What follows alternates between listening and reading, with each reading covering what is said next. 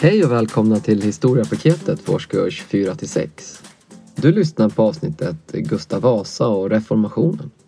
Jag som pratar heter Elias. I det här avsnittet kommer vi utgå från det centrala innehållet. Kampen om den politiska makten i Norden. Reformationen och framväxten av en stark kungamakt i Sverige. Uppror och motstånd mot kungamakten. Nu har vi kommit fram till 1500-talet och Sverige börjar så sakteliga ta mer och mer form. Länge har Sverige varit en del av Kalmarunionen. En union mellan Sverige, Norge och Danmark och som inte alltid var speciellt populär i Sverige. Det har varit Danmark som har varit drivande och den mest ledande inom den här unionen. År 1520 så utbryter det fientligheter, det vill säga krig, mellan de i Sverige som hellre vill styra sig själva och leddes av Sten Sture den yngre och den danska kungen Kristian. Men när danskarna bestegrar Sten Sture den yngre och sedan genomför Stockholms blodbad så är måttet rågat för många svenskar. Ett uppror bryter ut i Dalarna under ledning av en ung adelsman som heter Gustav Eriksson. Han ska senare bli känd under namnet Gustav Vasa och det är vad vi kommer kalla honom i det här avsnittet.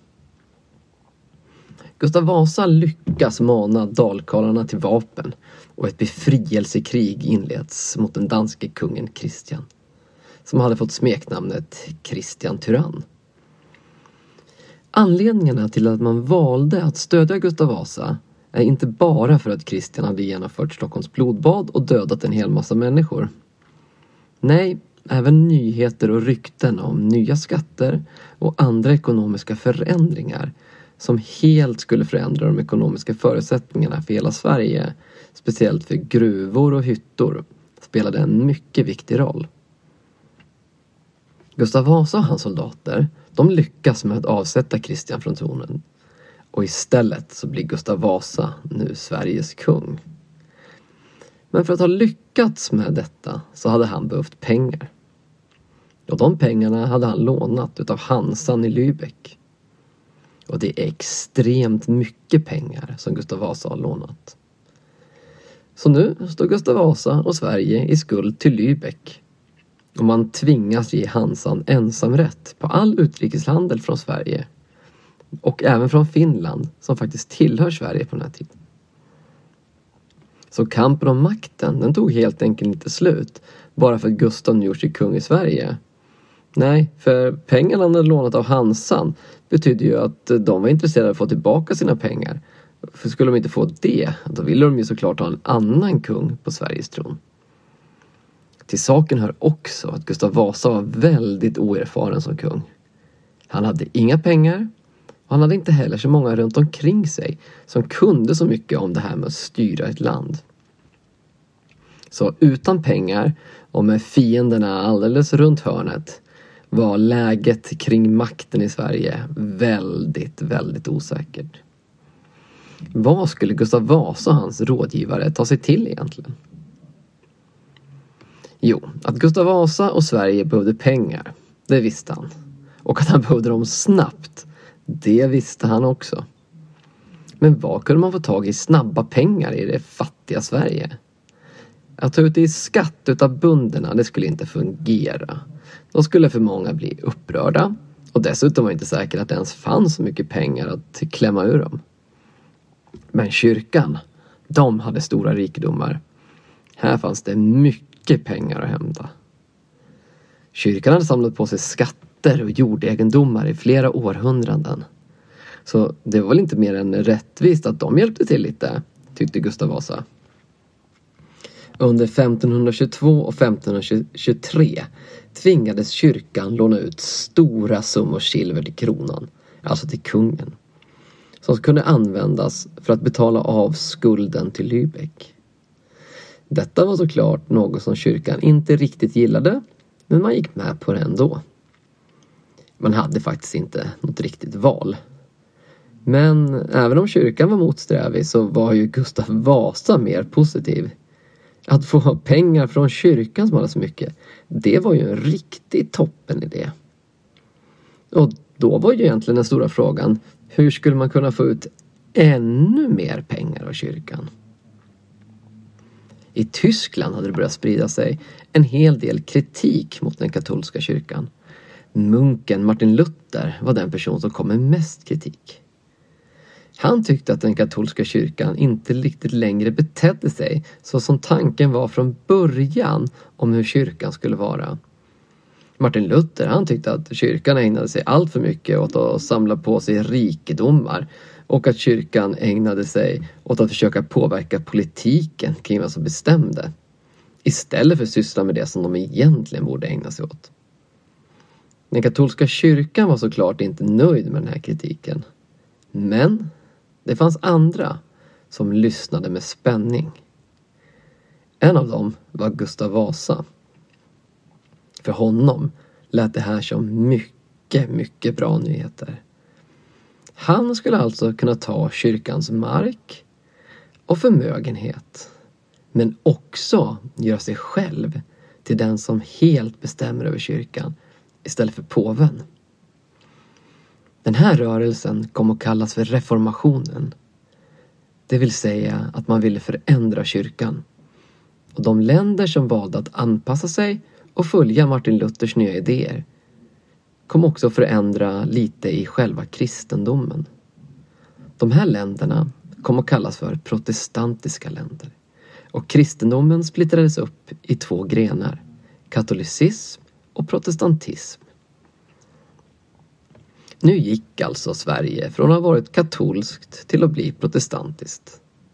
För alla som bodde i Sverige så var det här en väldigt stor händelse. Svenskarna hade ju varit katoliker så länge någon kunde minnas. Skulle man nu bli någonting annat? Skulle man acceptera att präster kunde gifta sig? Att kyrkans klocka klockor och silver gavs till kungen? Nej, det här var inte ett populärt beslut. Många som hjälpt Gustav Vasa blev ordentligt besvikna på honom. Och i Dalarna, där han först hade fått stöd, växte det till uppror mot honom. Men Gustav Vasa lyckades genom list och lugner och med soldater slå ner upproret och döda alla ledarna.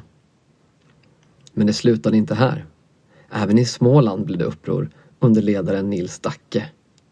Det här upproret var mycket stort och har kommit att kallas för Dackefejden. Det tog lång tid för Gustav Vasa att nedkämpa Nils Dacke och hans upprorsmän. Han behövde använda sig av alla knep och vidrigheter han kunde.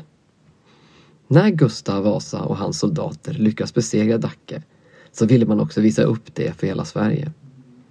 Därför högg man av honom huvudet när han var död och satte upp det på en påle. Kroppen steglades. Det betyder att man liksom bröt sönder alla benen i kroppen och trädde dem igenom ett hjul som man också satte upp på en lång pinne. Man ville helt enkelt avskräcka andra från att försöka sig på samma sak igen. Gustav Vasa lyckades ena Sverige till ett mer sammanhållet land. Han fick alla att vara svenskar istället för att vara dalkarar eller smålänningar.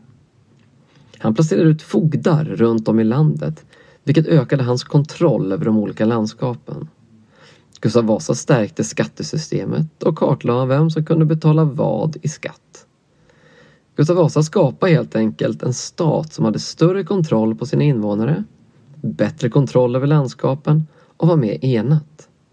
Sverige, så som vi känner det idag, börjar nu ta mer och mer form. Gustav Vasa införde en egen bibel och kopplade därigenom ett ännu starkare grepp om kyrkan. Och genom kyrkan kunde han få prästerna att sprida ut den information som han ville. Han kunde befalla prästerna att varje söndag framföra de budskap som han själv ville nå ut med. Det gjorde att Gustav Vasa på bästa sändningstid så att säga kunde få fram exakt det budskap som han själv ville sprida. Om vi ska sammanfatta lite så bryter sig Sverige med våld ur Kalmarunionen med ledning av Gustav Vasa. För att lyckas med detta så behövde Gustav Vasa hjälp med att låna pengar av Hansan i Lübeck. Något som i förlängningen ledde till att kyrkan blev tvungen att låna ut pengar till honom. Reformationen genomdrevs och Sverige går från att vara katolskt till att bli protestantiskt. Detta är inte populärt och när sedan kyrkornas klockor och silver krävs in till staden, staten leder det till uppror mot kungamakten. Upproren kvävdes och Gustav Vasa stärker sin position som kung i Sverige.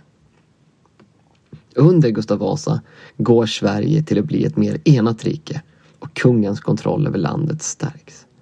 En stark centralmakt börjar uppstå. Det vill säga att det finns en kärna, ett centrum som bestämmer. Och i detta fall var det Gustav Vasa, kungen i Stockholm. Du har lyssnat på vårt poddpaket om historia för årskurs 4 6. Poddpaketet är framtaget och producerat av vikarielärare. Du hittar massvis av arbetsmaterial och lärarhandledningar till alla våra poddar på vår hemsida www.vikarielärare.se. Logga in med lösenordet vikarielärare med litet v. Själva podden kan du hitta på vår hemsida eller på Spotify eller i podcasterappen på din telefon. Hej då!